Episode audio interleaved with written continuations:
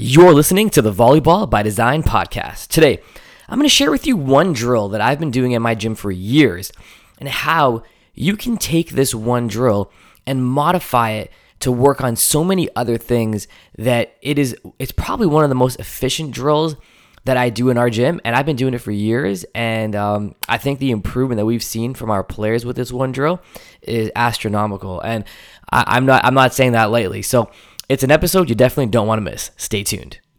Hi, I'm Coach Brian Singh, and after a number of years coaching competitive volleyball and as the head coach of the biggest college in Canada, I've become obsessed with helping coaches improve their knowledge and skills of the game by teaching them how to coach efficiently and effectively to ultimately reach their volleyball goals. I created the Volleyball by Design podcast to give you simple, actionable, step by step strategies so you can get clarity and apply what you learn right away. This is the Volleyball by Design podcast. What's up, ladies and gentlemen? Welcome to episode 154 of the Volleyball by Design podcast. How is everyone doing out there today? Another week of volleyball. I hope you guys are doing well. Uh, I hope, I know over here in Canada, we had nationals that just occurred uh, last week, I believe. And I want to, I hope everyone had a great nationals experience. I know many of you have your seasons coming to an end. So, uh, you know, I really hope you guys can sit back, kind of decompress a little bit from a long season, uh, enjoy some time off if that's what your plan is, and get ready and recuperate because you have another long season coming up in three months. So, you know, take this time to sit back, reflect. You know, I think that's one one important thing that I learned later in my coaching career is that after a long season, you definitely need time off and you really need to reflect. So I would do the reflection part before you take some time off. Like sit down with your coaching staff, or if you're by yourself, sit down and reflect on the season and and be intentional about it. You know, write it down. You know, you got this these things went really well this season. These things didn't do really well. Um, what are the key pillars for next season? Like, how can you improve as a coach? What were your weaknesses? Like, you know, you want to really lay it down. And that's probably I, that's probably an entire episode I could do is uh, postseason reflection. What what happens during postseason reflection and what my process is. Maybe I should actually do that. I'm actually, you know, it's funny. As I as I do these episodes, I start thinking of things on the fly, and if I don't write them down, I am uh, I'm gonna forget them.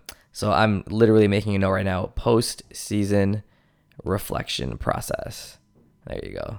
Maybe we'll do that one day. Because you know what, we as a coaching staff take take this really seriously, and I believe, and I truly believe that myself and our coaches, when we do this, we we were able to have a clearer vision on what we need to do for next season, and we're, we're able to execute that at a much higher clip. So it's really important. Anyways, I uh, I forgot to welcome you guys. Welcome to uh, my name is Coach Brian Singh. For my new listeners, welcome to the podcast. I hope you guys are doing well, and for my my uh, regular listeners, as always, you know how much I appreciate you guys tuning in. And uh, the goal is is to give you guys value. You know, give you guys tangible, step by step strategies, things you can take back to your gym and apply right away. And that is what I hope to do today. Now, I um I I don't know if you guys have been listening in the last couple weeks, but we've had some tremendous coaches on the podcast that have been delivering amazing seasonal and programming plans and strategies and tactics that I think you could take back and a lot of them, we had, you know, Coach Chris Wilkins on the pod, 12 provincial championships in a row. Uh, he, in addition to that, which I kind of subtly went over, he had a 155, I think it was, regular season wins in a row. I mean, what that is unreal. Then we had Coach Tony Clark talking about his 59 win streak. That's a four year win streak as well. I, I, unbelievable. You know, we had so just those two alone. You go, you guys can go listen to, and uh, those are two phenomenal interviews. Next week, I got another one coming up with a national championship coach, multiple national championship coach, to be quite honest. So that's going to be a phenomenal one. So yeah, we got we got a lot of great episodes, uh, you know, uh, in the pipeline, and I, you, you definitely want to listen to some of the ones in the past. Uh, but let's let's get to today. So the, the the inspiration for today's episode came from my off-season practice. So right now, I'm currently in the off-season, and a big part of off-season training, um, which I, I could probably do an entire episode again on. Maybe we should do an episode on off-season training. That'll be another one. Look at that. As, I, as I'm thinking about stuff, I'm just writing stuff down. So, a big part of off season for me is we want to focus on, you know, things that we need to master or we need to get a lot better at to be successful in our upcoming season. Okay. So, what I look at my team and I look at our strengths and I look at our weaknesses and I want to maximize our strengths. Okay, so I want to maximize my strengths, but all of that is going to be predicated on what do we need in order to win this season. And one of the things is that we this season we are uh, a fairly talented offensive team uh, relative to the league. Uh, are we the best offensive team? Not sure about that, but in relative to the past, we are a, a pretty good offensive team. So knowing that, how am I setting my offseason to look like? What, what am I thinking about? Well, if I know that we're going to be a talented offensive team, then there are certain things that have to happen in order for us to be able to exploit that offensive talent. Things like serving and passing, which mind you is part of every coach's plan in the offseason. Let's just be quite honest. We we know it's part of our, our you know our plan. But also in addition to the passing and serving, I know that my setter needs to have the ball in their hands all the time, but in a position where they have all four attackers. So we want to put ourselves in a position where we are be, we're able to run our offense consistently. And that stems from two things. It stems from having phenomenal passing, which many of you know is the key to winning a lot of games. And in addition to phenomenal passing, our ball control needs to be really, really good. Because if we are in a situation where there's a free ball that comes over, and it doesn't matter how that free ball comes over, it could come over in the form of, you know, just a volley over the net. It could be a down ball over the net. There's a lot of different ways free balls can come over the net. And coaches, I want you to think about this. How many times has a ball came over the net that wasn't attacked? Okay, so an attack is like a tip, a roll shot, a swipe, an actual swing. Like those are attacks. I'm not talking about attacks. But how many times have balls come over the net that are not attacked that you do not capitalize on because your team does not have good ball control. And that's, and mind you, that's all across all six players. I'm talking from your middles have to have good ball control, your pin players, so both your left side and your right side. Your libero obviously has to have good ball control. We're talking about everybody except maybe the setter in this case. And there is many times where you know th- these things happen, and you had an opportunity, but unfortunately the setter had to, you know, the setter got pushed away from the net and didn't have all four hitters attacking. We want to minimize that. So a key ingredient for us this offseason is sorry, that's my son in the background if you hear him. A key ingredient for our uh, our offseason is going to be ball control and passing. Huge in things. Okay. So knowing that now, we have to we have to dial in. And we got to make sure that now that we know that okay, passing, serving is always part of our programming and ball control. Now, that's what I've determined that, okay, we need to be the, the best team in the league at these things for us to be able to execute on our strengths. Okay, so that's one. The second thing is kind of what I talked about earlier, and I think Coach Chris Wilkins talked about this too, is if you're good at attacking, if you're a good offensive team, then we need to really dial in to make sure we are the best at that. So that's the second part of our offseason planning is going to be to make sure that we are executing on all cylinders. Our setter hitter relationships are phenomenal. Where we're not trying to figure it out come September. We're not trying to figure out that relationship and get that feel like when the setter gets when the setter is in this location, what how are they pushing the ball? You know, so our hitters are not confused in terms of how what kind of offense we're running. So that's another thing. We're gonna really put an emphasis on being that being strong offensively. So notice I didn't talk about block defense. I didn't talk about blocking. I didn't talk about defense. Okay. Um, what else did I not talk about? I, I guess I didn't talk about different offensive shots, but that's part of our offense. But I didn't talk about block defense. Now, here's the funny thing I am a defensive minded coach, and I didn't talk about that yet. So, what we'll do with the block defense stuff is as as it gets closer to the end of offseason, okay? We still we still are going to chime in block defense a little bit. We'll sprinkle it in a little bit, but we're not that's not going to be our focus. It's not going to be our main focus because you can't. Let, us be quite honest. In the offseason, and I'm getting to more offseason stuff now, which I apologize. I'm, I should be talking about that on another episode, but you can't focus on everything in the offseason. it's you you can't. It's impossible. And that's going to lead me to my next point, which is going to get into the why this one drill is really good.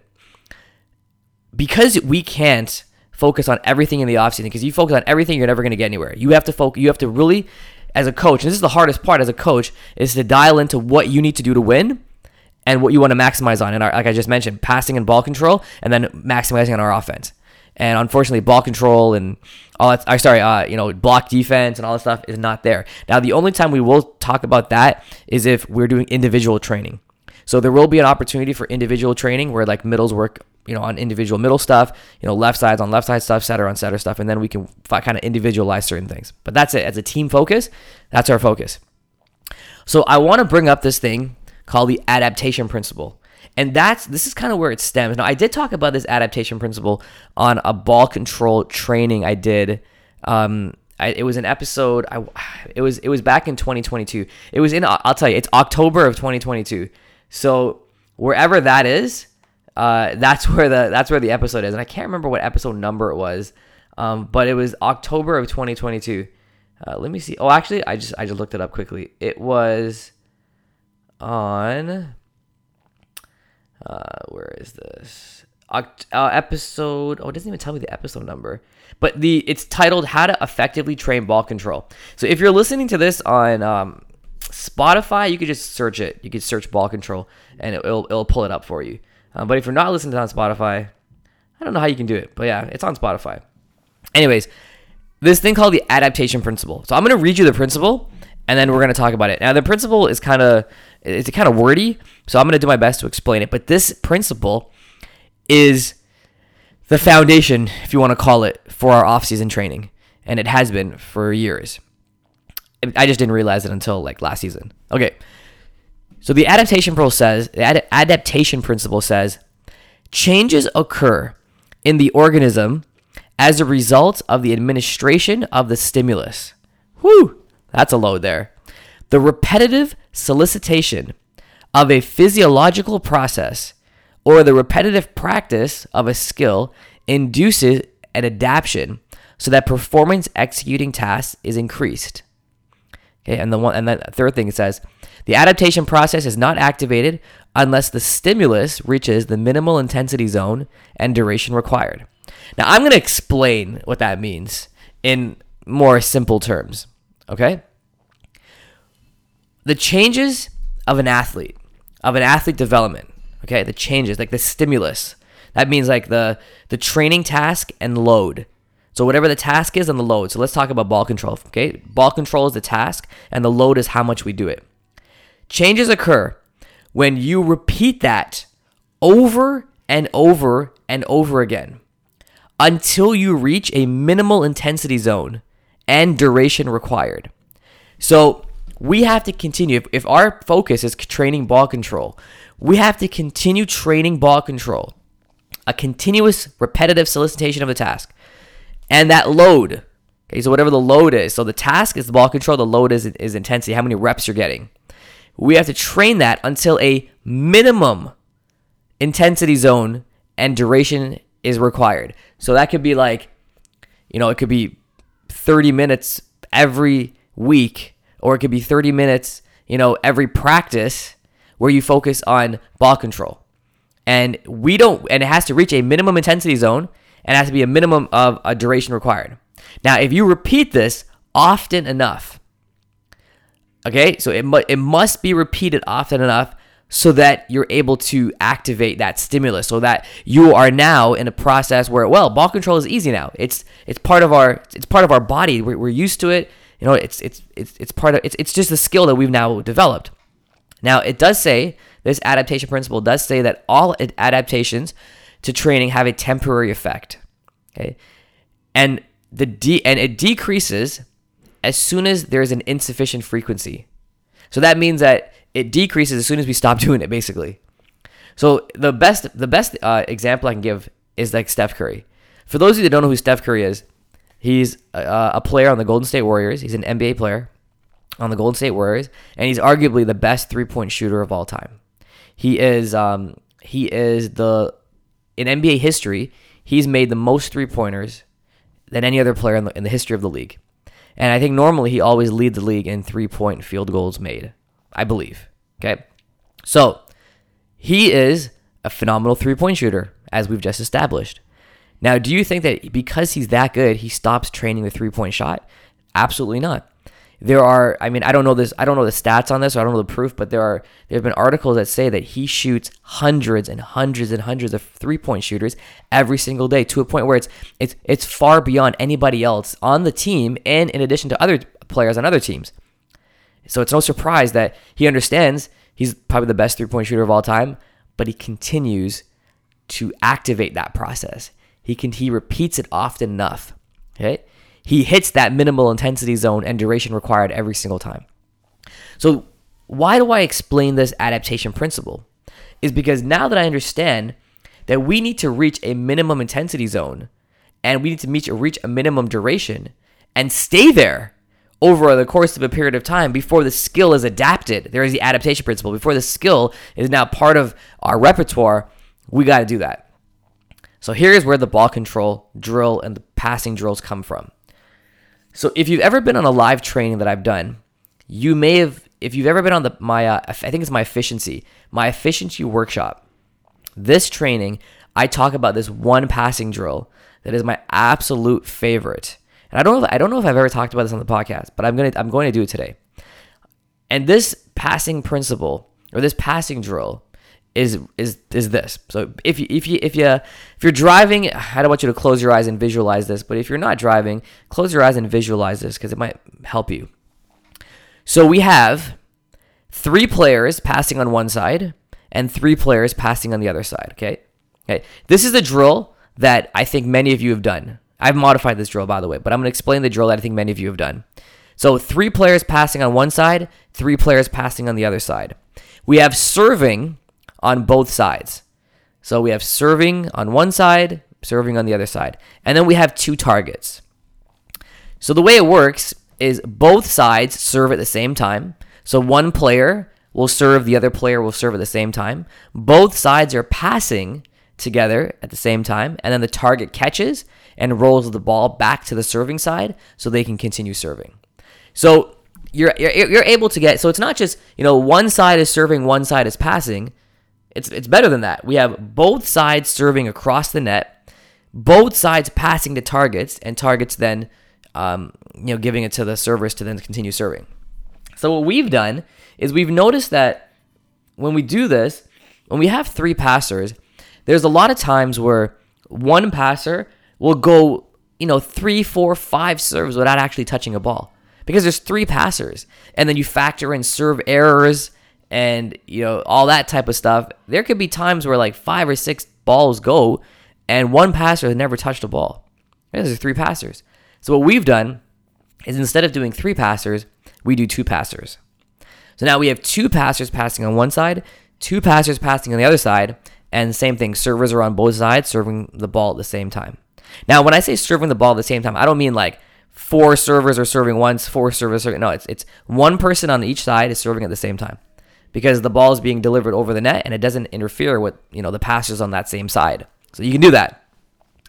So this is the passing drill. Really, really efficient. Really, really effective. Okay. Um, uh, what you do is you have two passers passing out of five six, and then they get serving on both sides so they can pass. So what's really cool is both passers are now involved in the play because they because they have to know whose ball is what. They, they both have to read. So they're both being involved the quality of reps increase because they're now getting you know quality repetitions or be, they're being involved in every play. Whether they pass the ball or not they're still involved. And more importantly the quantity is increasing as well because now they're getting more balls passed. There's never a situation where they have to go like five serves without getting a ball. This also forces the servers to get used to serving to a certain zone because they're not just serving wildly anymore. Now they have to serve to the 5-6 seam if that's where your passes are passing out of. And then as you do more rounds, you can then switch to the 1 6 seam where servers now have to focus on serving to the 1 6 seam. So servers are getting quality serving reps, passers are getting quality passing reps, and then you could throw in setters as targets, and the setters can now get those balls set to a target, and the target can then give it to the servers. So a lot of a lot of pros when it comes to a drill like this.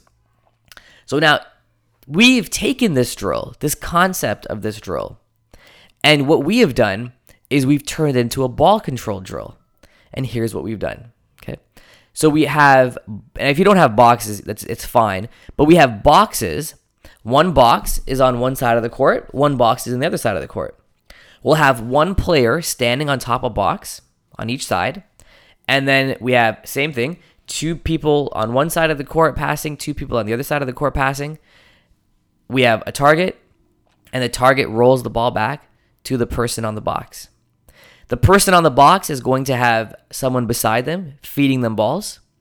Okay? And that's how you set up the drill. So here's what's really good about this drill. Okay? There's not a lot of errors that happen. So let me just recap the drill really quickly so you understand. We have two people passing on one side, but they're ball control passing, not serve receive. Then we have two people passing on the other side, ball control passing. Okay? So two and two.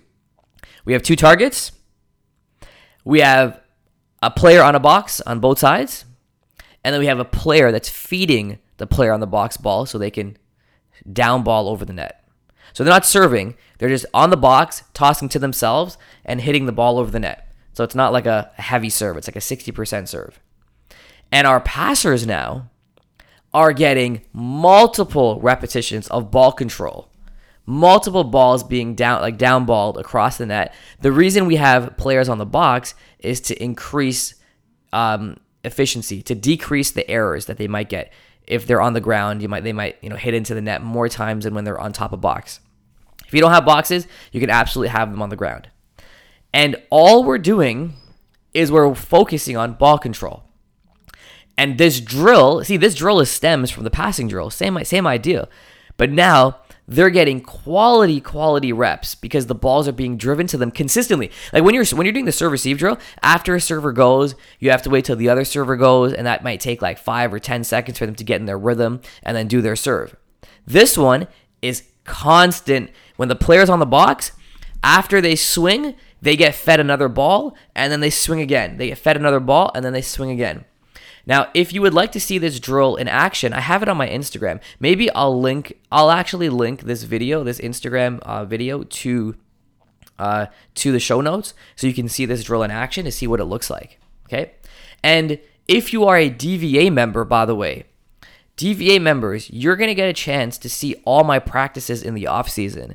And in the, I actually um so like I I did post this drill on my Instagram page, so for everyone to see it. But DVA members, there are a lot of drills that I'll be doing inside this off season that I'll be posting inside DVA that I will not be posting public. So you guys will get access to that. So go in there, and then also DVA members, if you're listening to this, um I do I actually explain a lot of things as the drill is happening so you'll know what to focus on when you're when you're assessing these players for the sake of my podcast i don't get into that um, i'm just i'm just talking about how to think about doing these drills and by the way my podcast listeners if you are interested in following along the journey of my off season and getting behind the scenes to what we're doing in our gym and how and how we're structuring drills and the feedback we're giving athletes and more importantly what we're looking for in athletes to correct certain things uh, you definitely you definitely want to want to check that out on DVA go to digitalvolleyballacademy.com the links in the show notes to find out more information. And if you don't know what DVA is by the way um, DVA is, is way more than what I just described it's it's my mentorship program for coaches and inside DVA you get a chance to see not just behind the scenes to what we're doing in our gym and our practices that's just a a fraction of what we do in DVA. It is um it's a program where no matter where you are in your coaching journey, you can find yourself and you'll you'll see and know exactly what you need to do to get to the next level of your coaching. Um, because I have I, I've built over three years uh, courses that touch on all the positions in our game and I've done live trainings on all the type of different things you could do to your to your program to get it to the next level because I've been on that coaching journey. I know exactly what it was like to be an elementary coach, a high school coach, a college coach, a club coach, uh, to like, and I work with professional coaches. So I, I know the journey of a coach. So no matter where you are, you can find the right tools in DVA to help you get there. And then I have the live trainings to help support you. So if you, like, for example, if you want to know how to create a volleyball manual or you want to know how to create a certain thing, in your program and you're not sure about it, I have a live training on it. And it actually opens up your world to to what it takes to get to that next level. You know, it's not just a it's not just like by the way, I say this all the time. Knowing more drills does not make you a championship coach. And coaching volleyball is just a part of it. Like you have to learn how to run a program. You have to learn how to create and build a volleyball program, and that's what I show you inside DVA. So there's a lot more. I don't I don't want to bore you guys on this podcast about DVA because once I get started, I don't stop because I'm so passionate about it. But head on over to Digital Volleyball Academy. You'll, get all the information there. And uh, just between us, like uh, coaches that have been inside DVA have been crushing it. They their growth has been astronomical versus if they weren't inside DVA and, and going at it alone. So it's it's a it's a proven system that works. And yeah, uh, I'm I'm super proud of it. I love it, and I always like to talk about it. But anyways, long story short, DVA members you'll get access to, to all this stuff. You'll see what it means by the ma- by the adaptation principle and how we're maximizing this in our gym. So we now take this passing drill, okay, and we've modified it to have a ball control aspect to it. So they're getting quality reps. They're getting quality reps. They're getting quantity now. And I'll tell you, just in, we've been doing it for two practices now. And everyone does this, by the way. Setters, middles, you know, middles who, by the way, this is just as important for middles as it is for left sides because when a middle serves and the other team is attacking, they're going after that middle right? If, if they're in a free ball situation, they're free balling it to either the setter or the middle because they know that's the weakest person in ball control. We want to make sure that our middles ha- are comfortable controlling the ball. Not to mention when the ball gets trickled over the net and the middle's backing off to peel, they may have to control that ball. So we have to, we absolutely have to have middles have good ball control. And just in two practices, the ball control from our team has increased significantly because we, we, we are very intentional about how to train ball control. We are intentional about what we're looking for, you know, in terms of making sure their platform is formed correctly, making sure they're moving their feet, making sure they're making the right reads and understanding the cues that they need to be looking at when it comes to, you know, interpreting that ball and how to, how to, handle that ball with their platform or with their hands and we're very intentional about it. And if you and based on the adaptation principle if you continue this for a long duration hitting that minimum intensity zone that skill is going to become innate. And by september we should be a very very good ball control team. So that's why off season is so important because if this was in season we would not have time to do this. We wouldn't because in season, we have a match coming up the next night. I can't do ball control for 45 minutes or half an hour. I got to focus on what we need to do to win the next game. So we don't have time to do this in season. Off season, you definitely have time.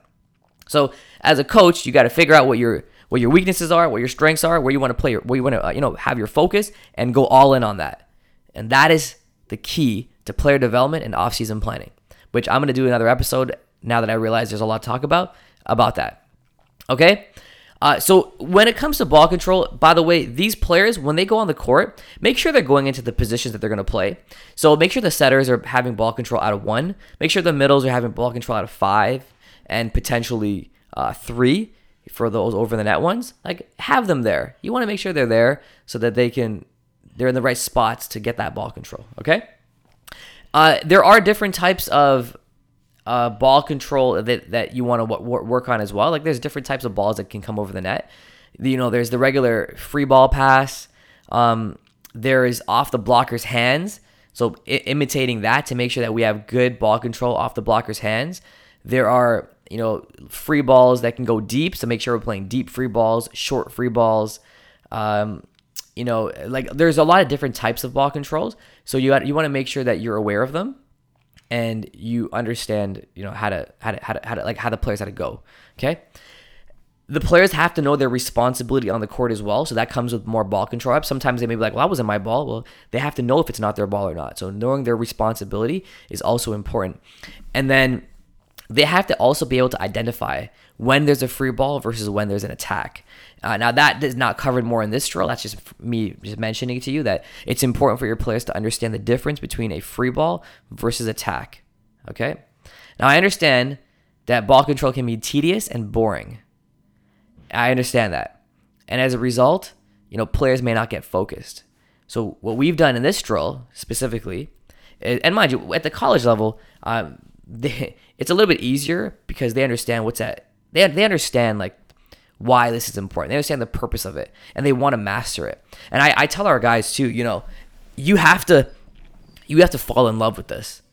Like if this is what we need to do to be a better team, you need to love it. You need to come to this gym and be excited about doing ball control. We gotta change that mindset so that when you do change that mindset, all of a sudden now you know you're you're it's just, it's just a a much better vibe and it's a and it's much better intention. So what we'll do is is really simple. Um, DVA members, you have my practice plan inside DVA, so you'll see this. And maybe, maybe you know what? Maybe you guys on the podcast, maybe I'll give you guys a sneak preview of what it looks like. I, I won't obviously do this every week because that's not fair to my DVA members who are part of my program, but I might give you a sneak preview of what it looks like. So what we do is we'll uh, we'll we'll we'll have teams. So we'll have teams doing this drill, and so one team will always be on one side, one team will always be on the other side. And the people that are doing ball control, like so if they're down balling, they're on the same team. So they're down balling to the players that are on their team. And we'll do is we'll see how many good balls they got to the center. So I'll have one coach watching one side and one coach watching the other side. And we'll put we'll put like a 3 minute timer on. And after the 3 minutes, will well they they they're like counting as we go. So as we see a good pass, it's one, a good pass, two, three, and then I'll write it down, and we'll have like in three minutes we'll have like you know 40, 40 One team had forty good balls, one team had forty one good balls, and I'll write that down, and then the next group goes because in a team like if you have twelve players on a team, right? That's like six players on each side, so you'll have three rounds in theory, right? Because everyone has to go, so three rounds of good ball control. And at the end, we'll see who the winner is, and then the losing team does a consequence of some sort. So we just, there, that's adding an element of gamification into it, so that we can keep them focused and dialed in, and also have a little bit of fun. So yes, you can make these boring, fundamental driven, quantity driven drills fun by adding a little bit of gamification to it. And that was just a simple example of what we've done. And I've done the same thing with my passing drill. I've done the same thing with the butterfly drill, you know, all that stuff. Okay. So let's recap. I, you know what? I kind of went on a lot of tangents this episode. I apologize. Normally I don't do that, but I went on a lot of tangents this episode. So let's start. The, purpose of this episode, by the way, was to show you this one key drill that you can use in your gym and how I've modified this drill to help with passing and ball control and maximizing the reps. And also, the purpose of this drill was to understand why and, and how it's important uh, to implement the adaptation principle in your drill. So, a quick recap I talked a little bit about off season, which I'm going to do an entire episode on off season to to help with this because it, it's important. So we talked about off season, the importance of off season. We talked about you know what what uh what it, what it means to practice the same skill and how to distinguish what skills you need to focus on in the off season, the weaknesses and the strengths of your team. Uh, you know, we don't want a lot of players standing around. We want to maximize our quantity and quality. Um, I, I what else did I talk about? I talked about yeah, so I talked about the adaptation principle. Um, I talked about how our team's been improving because of it. Uh, and just to recap, the adaptation principle is doing a skill over and over and over again until you've hit that minimum intensity zone, where now the stimulus, the body is now acquiring that skill. But you have to continue working on it because it's that that effect can be temporary if you stop doing it. So that's the adaptation principle. Um, I explained the passing drill. I talked about how we modified it. Oh, another thing you can do too, by the way, uh, is small group work. So let's say, for example, you have an off season where there's only you know four players. That's okay. Four players is fine because that same drill you can do. All that happens is it's just one side now. It's not two sides. So if you have four players, here's what you do: you have two players that are passing the ball on one side of the court. You have a target, and then you have someone on the box that is downballing to them. And you as the coach are the feeder. That's it. And, and that's it actually is better when you have a smaller number because your players now are going to get quality quality reps.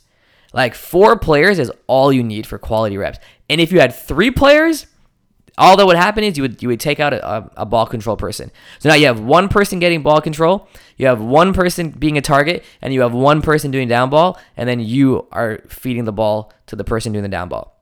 And if the person doing the down ball is not very good at that skill, this is the time for them to get better, or you can do it as well. Okay, so even even three players and you is fine. But a minimum of three players is, is required for a good off-season session.